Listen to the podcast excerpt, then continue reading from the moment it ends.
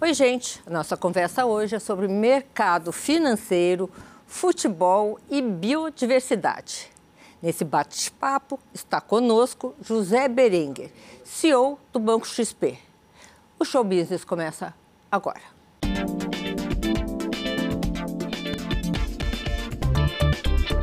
Considerado um dos mais importantes profissionais do setor financeiro no Brasil, ele tem passagens pelo Banco Boa Vista, BBA, ING, Banco Real, Gávea Investimentos, Santander e JP Morgan. Hoje ele é CEO do Banco XP, diretor da Febraban e presidente do Conselho do Fundo Brasileiro para Biodiversidade. Vamos falar agora com José Berenguer. Berenguer, boa noite, bem-vindo ao Show Business, obrigada pelo seu tempo nessa correria, nesse mundo maluco. Eu queria começar pela biodiversidade, já que nosso programa hoje é concentrado em ESG. Desde quando você está no Fumbio e, e o que é o Fumbio? Bom, Sônia, boa noite, obrigado pelo convite. Legal estar aqui com você. Eu fui convidado pelo, pelo Álvaro de Souza, que era o, o presidente do, do, Conselho do Fumbio, há oito anos atrás, para integrar o Conselho. E há cerca de três anos, ele completou o ciclo dele e aí me passou o bastão. O Fumbio tem 26 anos, foi fundado por empresários, entre eles o Roberto Clabin, o Guilherme Leal, e o Fumbio tem uma atuação muito importante uh, em diversas uh, situações ou de degradação de áreas ambientais ou mesmo de preservação uh, de áreas como a floresta amazônica. Como é que funciona o Fumbio? O Fumbio recebe res reservas ou dinheiros uh, de alguns uh, países, de alguns bancos multilaterais e aplica através do Fundo Amazônia, que é administrado pelo BNDES. O BNDES usa o Fumbio como ponta, como, vamos dizer, agente implementador das políticas lá na ponta, na própria floresta, onde os recursos são aplicados. Então, é uma operação complexa, uh, grande, a gente tem centenas... Movimenta muitos recursos? Movimenta muitos recursos, a gente tem anos que a gente movimenta mais de 200 milhões de reais. Hoje o Fumbio tem em caixa aplicado em torno de 1,3, 1,4 bilhões de reais, que são recursos que já foram aportados, estão em processo de, uh, de deployment ou de, ou de aplicação uh, na região amazônica ou em outros projetos, e também em, em projetos ou situações de compensação ambiental. Por exemplo, tem um vazamento de óleo no mar. A empresa é condenada. A empresa pode contratar o Fumbio uh, tá. para fazer a compensação, fazer a gestão naquela área, naquele uh, bioma, naquela região, para poder compensar ou corrigir o erro que foi cometido. Então é uma coisa muito interessante, muito organizada, tem uma estrutura de governança de primeiríssima linha e tem uma Como importância é que é o muito funding, grande. O investimento do, do Fumbio, quem faz o funding? Vamos lá, a gente tem uh, recursos que vêm uh, de governos, como o governo da Noruega, o governo da Alemanha, de bancos uh, multilaterais ou instituições multilaterais. Tem também a, as multas de empresas que cometeram infrações ambientais, que acabam nos contratando para poder executar a compensação na ponta. São diversas fontes, recursos de pessoas que se interessam, empresas que se interessam ah, pelo tema e acabam doando. Ah, enfim, são uma, uma, uma, série de doadores, uma série de, de empresas que efetuaram ou que tiveram algum problema ambiental e que usam o Fumbio para poder ah, executar a compensação necessária. Esse seu olhar para de biodiversidade começou quando? Há muitos anos? Muitos anos. Eu acho que o fato de eu ter trabalhado no Banco Real a partir de 2002, que tinha uma, uma preocupação muito grande em relação a essas questões, todas as questões relacionadas ao desenvolvimento sustentável, uh, me fez uh, prestar mais atenção no tema. Então foi uma grande escola. O Banco Real foi precursor de uma série de políticas. Por exemplo, a gente só emprestava dinheiro depois de passar pelo crivo ou pela análise do Departamento Socioambiental. Isso em que ano? 2003 a gente começou com essa política. Era uma chiadeira tremenda. Você imagina naquela época uma operação linda de crédito ser barrada por um, por um sujeito uh, que olhava os aspectos socioambientais daquela empresa ou daquela operação específica. E isso me abriu os olhos, me, me fez prestar muita atenção ao tema. Quando o Álvaro de Souza me convidou para fazer parte do conselho. O Álvaro é ex-presidente do Citibank, do, Santa, do WWF. Do Santander, é grande é, amigo meu. Torce para o Santos Santista. que nem eu. Maluco pelo Santos que nem eu. Me fez o convite e eu aceitei. É uma, é uma atividade muito bacana. muito recompensadora, porque é muito organizado, é muito arrumado. O Fumbio, é, a estrutura de governança é como se fosse uma empresa de capital aberto. tem um conselho que tem representantes do setor acadêmico, do setor governamental, do setor privado, que funciona em perfeito equilíbrio. É, é realmente uma experiência incrível, eu aprendo todos os dias. E, e, acho que o trabalho que é feito lá é um trabalho de altíssima qualidade. Berenguer, eu acompanho a sua carreira há muitos anos e eu vejo que você é movido, além da, da racionalidade, pela paixão, né?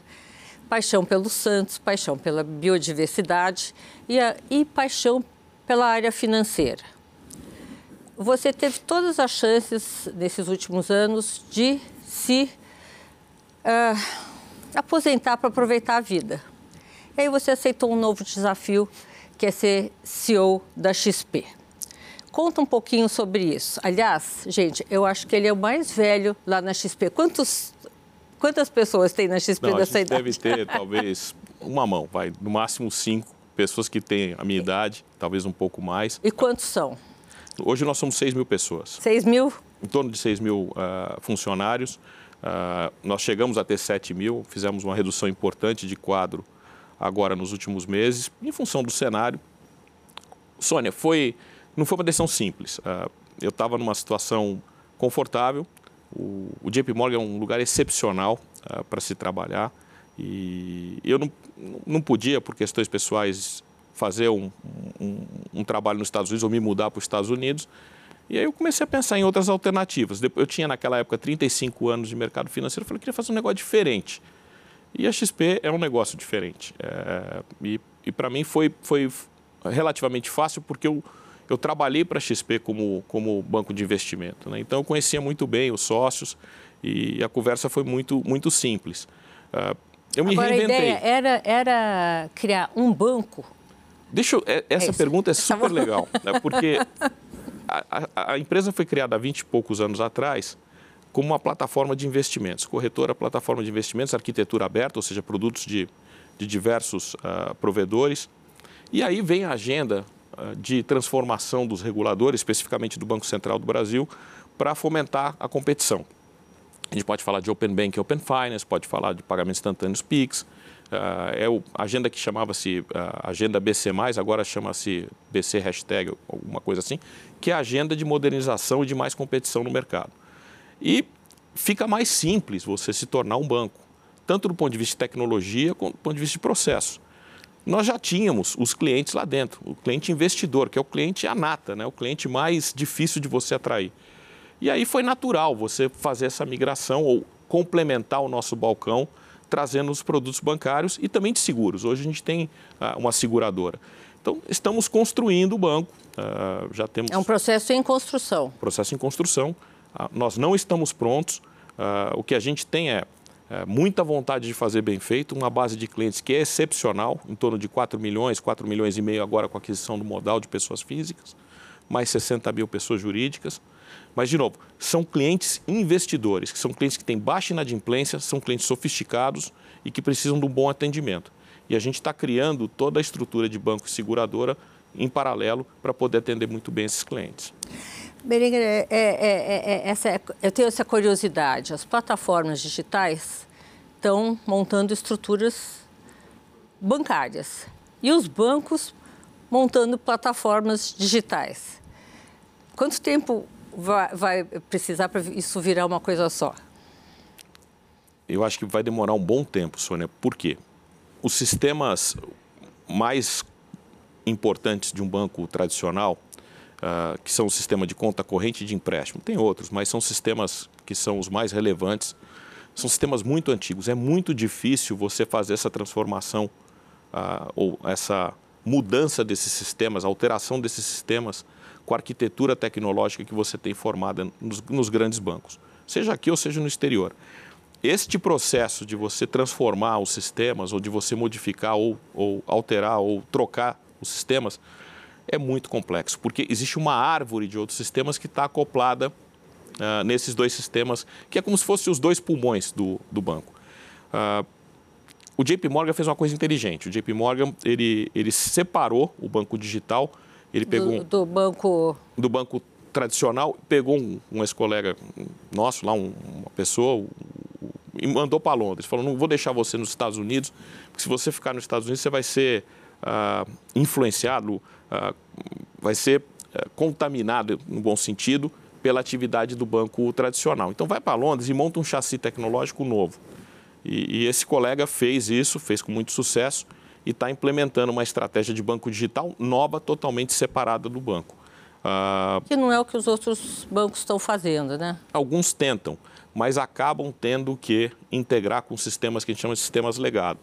Uh, no caso de Morgan foi muito bem feito porque ele, ele realmente segregou. Segregou. Bom, Berinha, eu vou te interromper um minutinho só, tá? Tá bom. Dois segundos. No próximo bloco, continuamos a nossa conversa com José Berenguer, CEO do Banco XP. Voltamos com o nosso entrevistado, José Berenguer, CEO do Banco XP. Berenguer, estávamos conversando ali sobre bancos, plataformas digitais, como é que isso vai evoluir. Enfim, me diz uma coisa, essa crise que teve, está tendo, ou enfim, vai perdurar ou não, do Silicon Valley, do Credit Suisse, o que, que você tem a dizer sobre isso? Isso daí vai expandir, estamos em 2008 de novo, como é que você vê essa situação? Bom, uh eu acho que a gente tem uma situação semelhante na Europa e nos Estados Unidos, que é reflexo da expansão monetária e da política de taxa de juros que os países implementaram com o Covid. Jogou o juro a zero, inundou o mercado, um tsunami de liquidez, os bancos captam esses, recursos, passaram a captar esses recursos, os, os balanços do lado do passivo ficam enormes, aí o banco tem que aplicar esses recursos. E aí começa o problema. Ah, os bancos começam a aplicar os recursos em papéis mais longos. Existe toda uma modelagem estatística do comportamento dos depósitos. E você tem que seguir essa, essa modelagem para não alongar demais os seus ativos, com papéis públicos ou outros ativos financeiros, e ter um descasamento de liquidez. E aí vale uma observação. O Brasil é muito desenvolvido, a gente tem mania de, de achar que a gente não está ah, no primeiro nível em termos de regulação ou de qualquer coisa, o Brasil é muito desenvolvido em termos de regulação financeira. Um problema como o Silicon Valley uh, Bank não aconteceria aqui no Brasil dessa forma. A gente tem uma supervisão que fica de olho nesses descasamentos e, e, e exige mais capital e, e realmente questiona a, a gestão da, do banco quando há algum tipo de descasamento dessa magnitude. O que me chama a atenção é como é que o regulador americano deixou isso acontecer. Esses bancos captaram esses dinheiros, esses recursos através de depósitos à vista ou, ou títulos de curto prazo e foram aplicando em papéis longos. Aí o que aconteceu? Começa o enxugamento de liquidez, os clientes sacam o dinheiro e ele, ele tem que vender. Descoberto. Só que como a taxa de juros está subindo, ah, o valor desses títulos é menor do que o valor comprado. Eles jogaram. Você, quando compra o título, eu vou tentar ser simplista aqui. Um banco, quando compra um título público, um papel de renda fixa, ele pode carregar em três uh, linhas. Ele pode carregar na, na, primeira linha, que é o que a gente chama de uh, uh, trading, que fica marcado a mercado, é para o dia a dia, eu compro e vendo esse papel. Então, ele, eu, se o papel sobe, ele, ele vai contra o pianel, contra os lucros e perdas do banco. Se o papel cai ou sobe, ele, ele oscila. Depois tem uma segunda linha contábil, que a gente chama de available for sale, disponível para venda. Esse, esse caso, você compra o papel com um horizonte de prazo um pouco mais longo, e aí a oscilação de preço vai contra patrimônio, não contra lucros e perdas. E depois você tem a terceira categoria, que é mantido até o vencimento, ou em inglês held to maturity. Esses bancos americanos estavam colocando esses títulos, estavam colocando em held to maturity, que não impacta nem patrimônio e nem uh, o lucros e perdas. Só que na hora que você é forçado a vender esse papel, você comprou o papel a 100, o papel está operando a 90, você vende o papel, você realiza esse prejuízo de 10. Portanto, ele transita no seu lucros e perdas e afeta o seu patrimônio ah, no final do período. E foi isso que aconteceu. Agora, o regulador, aqui no caso do brasileiro, por exemplo, fica de lupa olhando esse negócio e fica questionando e tem limites para isso. Ah, e toma esse tipo de descasamento ele toma capital. A pergunta que eu, que eu tenho, que não, não foi respondida, é como é que o regulador americano, que no caso o Federal Reserve ou o OCC, uh, não, não olhar esse é, negócio é, no detalhe. Me, me, me esclarece um, um, uma, uma, dúvida. Uh, o sistema brasileiro de bancos, uh, Banco Central, todos, eu acho um sistema de primeiro mundo. É melhor que o americano, é melhor que tudo. Não sei se foi porque a gente teve a crise do PROE, o que, que foi que aconteceu, mas hoje nós temos um melhor sistema brasileiro. Nós temos PIX nos Estados Unidos, não tem, Europa. É, é uma coisa muito incrível. Por quê? Porque uma razão simples. Qual? Eu vivi esse período, a hiperinflação. O valor do dinheiro era tão grande que você precisava de eficiência na gestão do caixa, a eficiência máxima na sua gestão financeira de caixa para não deixar dinheiro na mesa. Então, eu peguei períodos de, de overnight de 3% ao dia. Então, o dinheiro que dormia parado no caixa era, era, prejuízo. era prejuízo. Então, nós fomos criando sistemas de compensação de cheques, sistemas de operações nas bolsas, de controle de garantias, uh, que são estado da arte, são exemplos no, no mundo todo. E, e o PIX, uh, mesmo se, se, a gente olhar o que está acontecendo uh, na, no que ele chama, o Banco Central chama de Open Finance, é, assim, é revolucionário. Nenhum país do mundo Uh, tem isso. O Brasil é muito inovador. é muito setor. inovador e a gente teve que criar esses mecanismos de proteção dos poupadores, dos bancos, das empresas, das pessoas físicas para conviver com a hiperinflação. Seja a correção monetária, seja o depósito instantâneo, a compensação em 24 horas. Ah, foram coisas que foram sendo construídas ah, em função desse ambiente. Então, assim. Então, a... O ambiente americano não tem isso, mas tivemos a crise de 2008. Não aprenderam? É, é uma questão importante. Eu me assustei eh, quando eu vi o descasamento de alguns desses bancos nos Estados Unidos agora.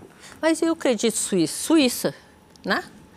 O ali, berço do sistema financeiro. Eu acho que ali eu, eu, eu comentava com você uh, aqui no, no nosso bate-papo um pouquinho antes da, da, gente começar.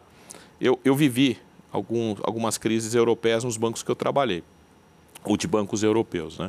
Uh, como o ABN, lá no caso do Banco Real, ou mesmo o ING e tal. Uh, existe toda uma rigidez uh, uh, no caso dos bancos europeus. Eu não estou dizendo que os bancos europeus são mais frágeis. tem bancos europeus excelentes, muito fortes, muito competentes e, e, muito eficientes. Só que o processo de mudança no banco europeu, por questões culturais, por questões do regulador, ele é muito mais difícil.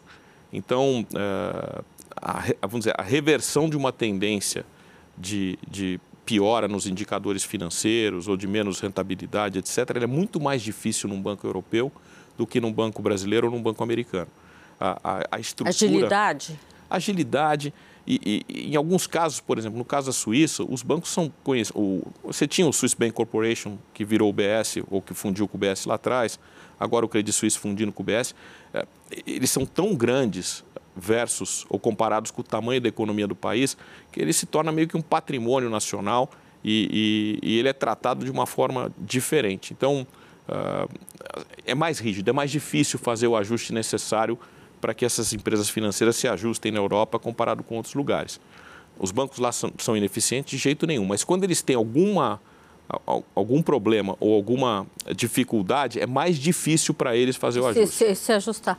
Tem uma, uma, uma, curiosidade que nosso telespectador acho que vai gostar de saber.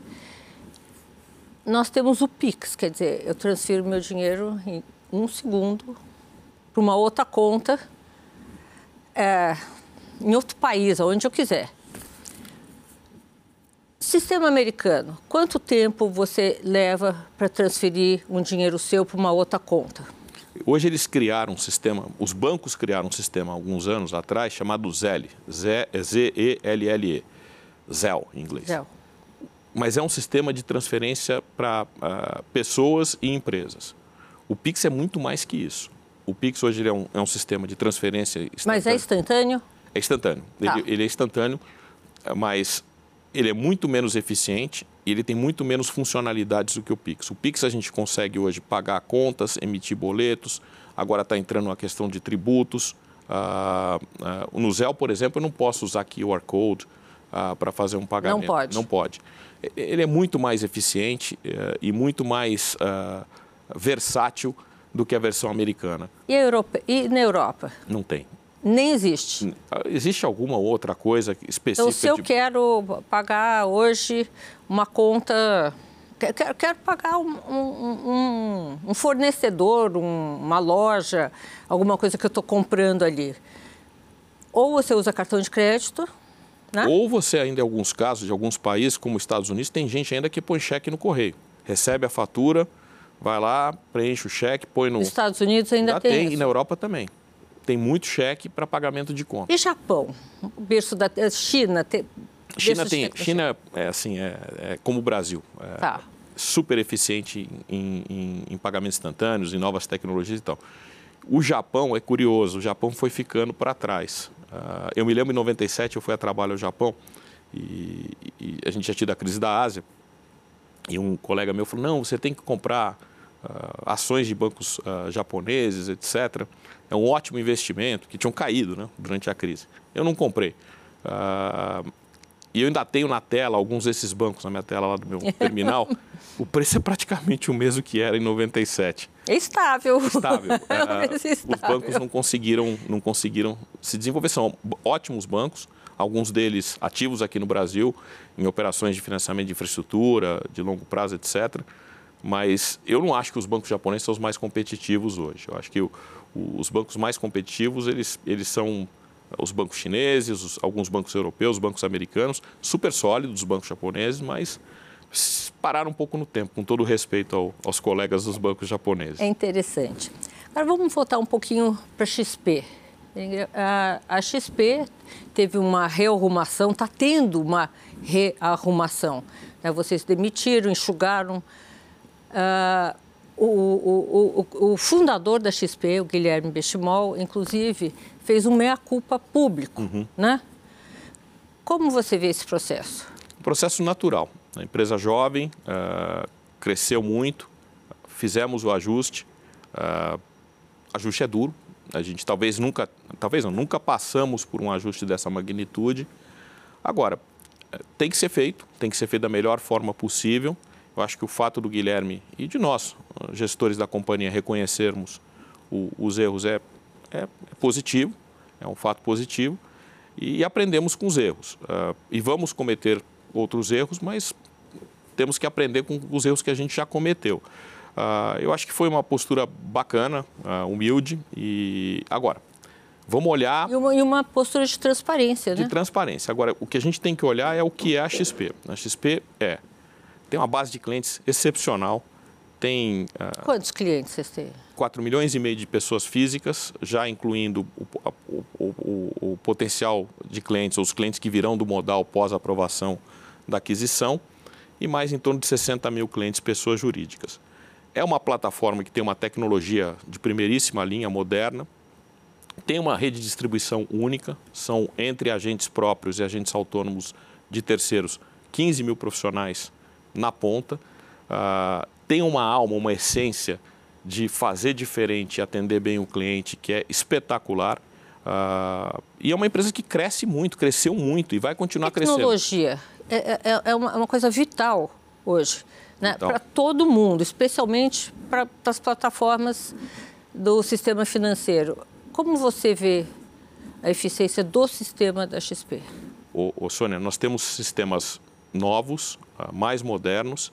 O, o CEO da XP, o, o Thiago Mafra, que é um cara nota mil, é um cara que veio de tecnologia, um sujeito que veio de tecnologia, metade, mais ou menos metade do nosso, do nosso uh, corpo de funcionários, nosso quadro de funcionários está uh, em tecnologia.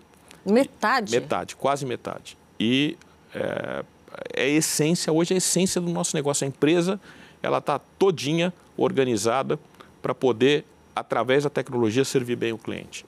E, enfim, então, para a gente é core, é, é, é, a essência do Como negócio. Como é que os clientes reagiram a esse meia-culpa? teve impacto nenhum. Acho que mais a imprensa, a concorrência fica, fica reverberando, fica fazendo uh, um, certo, um certo barulho. A gente incomoda, é natural. Uh, há 10 anos atrás, 15 anos atrás, 20 anos atrás, a empresa não existia. E hoje a gente tem uma participação relevante em alguns mercados, especialmente em investimentos, que é o, um business excepcional. Uh, e, e, nesse mercado de, de clientes investidores, a gente tem uma participação desproporcional uh, em relação ao, ao, ao, mercado como um todo. Então a gente apanha da concorrência, isso é normal, é do jogo. Uh... É que vocês foram os primeiros, né? Exato. E vocês ficaram muito tempo sem concorrência. É, e agora tem, e isso é ótimo, faz com que a gente, inclusive, fique melhor nos nossos processos e, e, e ajuste o que precisa ser ajustado. Agora, a cultura da empresa, a, a, forma que a gente enxerga o cliente, a, o que a gente está tentando fazer, os produtos que a gente põe na prateleira são super bem precificados. inovadores. A, inovadores, né? a entrega tem que ser de primeira linha. O cliente investidor é um cliente que tem opção. Ele pode ir para qualquer lugar. Então, o nosso cliente ele é um cliente exigente. Então, se eu colocar um produto ruim, eu, eu, eu arranho, eu, eu prejudico essa, essa, esse relacionamento que eu tenho com o cliente. Então, tudo que a gente está construindo no banco, na seguradora, leva em conta uh, esses fatores. Agora, eu tenho certeza que a companhia vai ser cada vez mais competitiva, cada vez melhor. E é um lugar muito bom uh, para a pessoa empreender, trabalhar. Trabalha-se muito. Uh, você perguntou sobre a, a, questão da idade. Eu não me sinto velho, uh, pelo contrário. Uh, é que ali é muita gente é, boa. Gente, é, a empresa é jovem. E, e, e, agora, tem uma, uma essência, uma, uma pegada, uma cultura que é incrível, que eu nunca tive nesses 30, quase 38 anos de, de carreira. Então, eu tenho certeza que a companhia vai continuar evoluindo. acho que a gente fez o certo e os clientes vão ficar cada vez mais satisfeitos com o que a gente está oferecendo. Vou te interromper de novo, tá? Já já voltamos. No próximo bloco tem mais José Berenguer, CEO do Banco XP. Não saia daí. Voltamos com José Berenguer, CEO do Banco XP. Berenguer, queria explorar duas coisas com você nesse último bloco sistema financeiro internacional, é as condições dos países internacionalmente depois da Covid. E depois vamos acabar com o futebol, tá? tá Você tanto gosta. o que está acontecendo nos Estados Unidos que as pessoas não estão sabendo lidar com a inflação? Exemplo, telespectador, um carrinho no aeroporto que custava um dólar para você ajudar no transporte da sua mala, hoje está custando 6%. E a inflação é de 8%. Explica isso. Eu acho que é uma função, Sônia, de, de excesso de liquidez em função do Covid e, e alguns ah, problemas localizados na economia. Realmente, o americano jovem não tem cultura de inflação. O último surto de inflação foi na década de 80, crise do petróleo, crise da dívida, 70 e 80. Né? E de lá para cá, a inflação foi muito baixa eles não estão acostumados a lidar. A gente tem essa tecnologia, a gente foi criado com esse, com esse problema. Né? Então, Temos esse chip, né? Esse, a gente tem esse chip. Então, para eles é mais difícil. E eu acho que ali o que aconteceu foi excesso de liquidez, excesso de ajuda, uh, que fez com que em alguns setores a mão de obra ficasse em casa mesmo após a pandemia. Como é que é esse excesso de ajuda? Explica. É, o governo distribuiu o cheque Covid para todo mundo. Quanto era esse cheque Covid? Uh, eu, eu, enfim, tenho, minha, minha filha está lá nos Estados Unidos, chegou a receber 1.200 dólares por mês e chegava a valores maiores dependendo da, da, da, situação do cidadão americano. Ela era estudante? Ela é estudante. Nem é cidadã, não tem green card nem nada, ela tem visto de estudante. E você tem também a questão de imigração, uh, que, que foi restrita, foi menos abundante durante o governo do Trump e que também te, afetou o mercado de mão de obra. Eu acho que o maior gargalo hoje nos Estados Unidos é a questão do mercado de trabalho. E isso mantém a, a taxa de inflação alta. Berengue, o Banco Central brasileiro manteve a taxa de juros do jeito que ela está, apesar de todo o bombardeio. E o FED, do Banco Central americano, aumentou a taxa em 0,25 pontos percentuais. O que, que significa isso? Bom, no caso do, do Federal Reserve, eu acho que o quadro inflacionário exige uma política monetária mais apertada e, e a decisão a decisão esperada uh, o que eu acho que vai uh, o que ele sinalizou e vai alterar daqui para frente é a, o enxugamento de liquidez. Ele vai ser menos agressivo no enxugamento de liquidez em função dos problemas do sistema financeiro. No caso do Banco Central Brasileiro, a inflação ainda está alta. Uh, acho que uh, nós vamos ver uma ata mais para frente um pouco mais branda ou mais branda, mas a inflação é persistente, ele, ele, ele adotou o critério que ele vem uh, adotando nas outras reuniões, uh, no sentido de, de, manter a política monetária mais apertada. Então, é, era esperado. Berenguer, há, há 30 anos que eu tento descobrir e não consigo. Por que, que a taxa de juros no Brasil é tão alta? Eu já perguntei para o Pécio Arida, André Lara Rezende, criadores do Plano Real, para todo mundo não tem um, um, uma, uma coisa assim uma explicação mais clara. É, o problema é jurídico, o problema é o curto prazo da nossa dívida. Qual, qual, o problema? Eu acho que tem algumas razões. A primeira razão é que a eficácia da política monetária aqui é menor. Por quê? Porque nós temos recursos uh, que são aplicados na economia, por exemplo, crédito rural, crédito imobiliário, uh, os recursos do BNDES, que são menos sensíveis à taxa de juros do overnight, a Selic. Então, quando a gente sobe a taxa ou baixa a taxa, elas, uh, essas linhas de empréstimos elas sofrem menos alterações porque são taxas que a gente chama de carimbadas, ou seja, taxas que não são subsidiadas. Subsidiadas. Então isso é, isso é uma e foram coisas que foram criadas em função do quadro hiperinflacionário que a gente tinha no passado. Isso é uma coisa. A outra coisa é a situação do Tesouro, que tem, enfim, a gente tem uma incerteza em relação à dinâmica da nossa dívida, está né? aí a discussão do chamado arcabouço fiscal, uh, isso acaba, acaba impactando.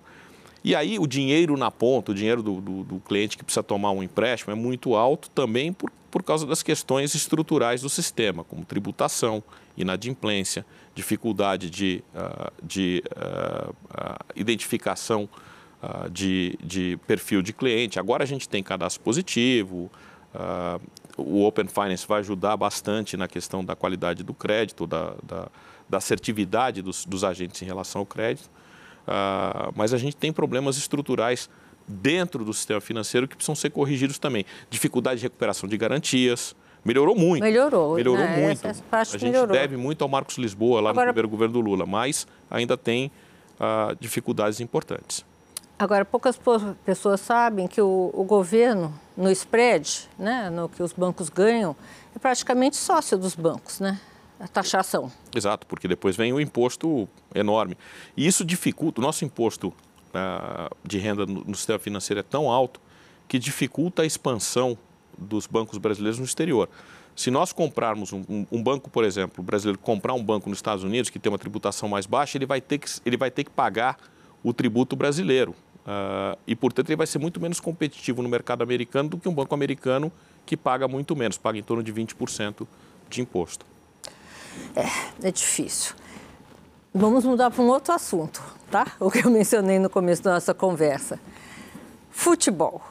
Como é que é o envolvimento da XP no futebol?